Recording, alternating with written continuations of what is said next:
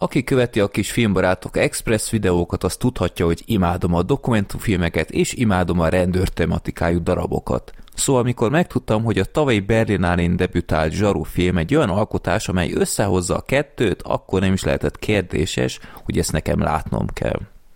A Netflixen debütált film ráadásul egy olyan országban játszódik, amelyben a közbiztonság és a rendőrségbe vetett bizalom olyan katasztrofális, hogy még az az ember is tud az ottani állapotokról, aki amúgy nem is érdeklődik ez iránt. Ez az ország pedig nem más, mint Mexikó.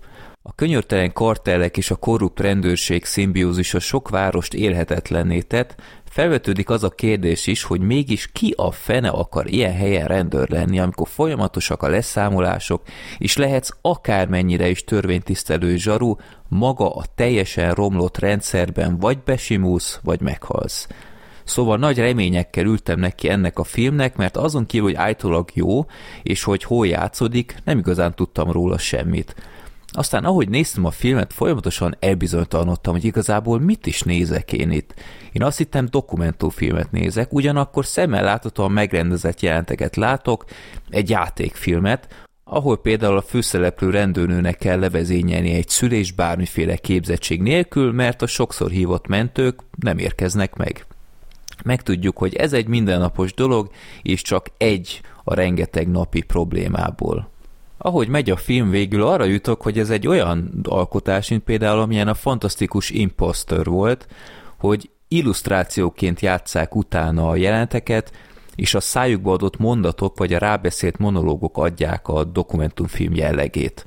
Alapvetően nem vagyok ennek ellenzője, tudok sok példát mondani, ahol ez ténylegesen működött, de valahogy itt ebben a formában furán hatott.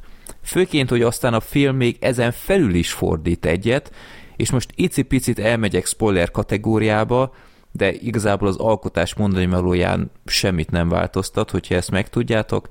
Szóval a film a felénél átmegy metába, látjuk, ahogyan a színészpáros felveszi a jelenetét, mesélik, hogy miért vállalták el ezt a szerepet, és a film kedvéért aztán beiratkoznak egy igazi rendőrakadémiába amely meglepő mód fél év alatt teljesen véget is ér. Meg is állapítja ezt a másik főszereplő férfi, hogy hogyan létezhet ez, hogy ennyi idő alatt egy halom helyenként túlsúlyos, félig képzett embert fegyverestől az utcára küldenek.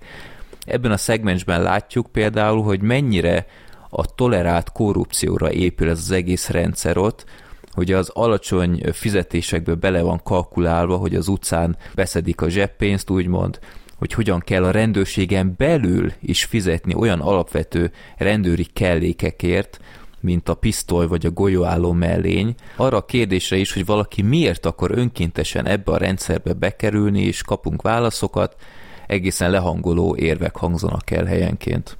És aki azt hiszi, hogy a film ezek után már nem változtat a formulán, az szintén téved. És be is vallom, hogy ez a sok kísérleti megoldás nekem el is rontotta sokszor a filmen, mert bár autentikus, mégsem tudnám azt mondani, hogy teljes képet kaptam volna arról, hogy milyen Mexikóvárosban rendőrnek lenni.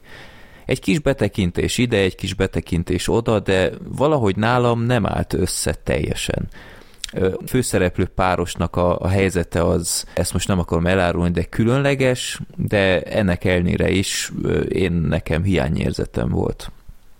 Plusz nagyon nehezen tudtam ezt magamban dokumentumfilmnek elfogadni. Tény, hogy ez hasonlót még nem láttam, és biztos vagyok benne, hogy ez egy nagy tényező abban, hogy például kritikailag miért ilyen elismert az alkotás, de nálam ez már kicsit sok volt, bevallom az sem tett jót neki, hogy folyamatosan becsempésztek egy haló művészieskedő megoldás, például egy több perces lassításokkal beállított jelenetet kell nézni, ahogy a rendőrnő leküzdi a kiképzés alatti félelmét, hogy egy 10 méteres toronyról leugorjon a medencébe. Nem vagyok meggyőződve róla, hogy ez egy dokumentumfilmnek a dolga legyen, hogy valamit ilyen módon ábrázoljon. Én abszolút híve vagyok, ha a dokumentumfilm műfaj kísérletezik a történetmesélés terén, de valahogy a józanész határain belül kéne maradni, anélkül, hogy úgy álljak fel a film után, hogy most inkább egy játékfilmet láttam. Szóval összességében nekem a film csalódást okozott, de lehet, hogy csak mást vártam, vagy én nem voltam elég befogadó, de aki megnézne valami különlegeset, azt nem akarom lebeszélni róla. Az ugyanakkor tagadhatatlan, hogy a zsarufilm után okosabb lettem a mexikói állapotokat illetően, szóval végül is a célját elérte, és ez a legfontosabb. Sziasztok!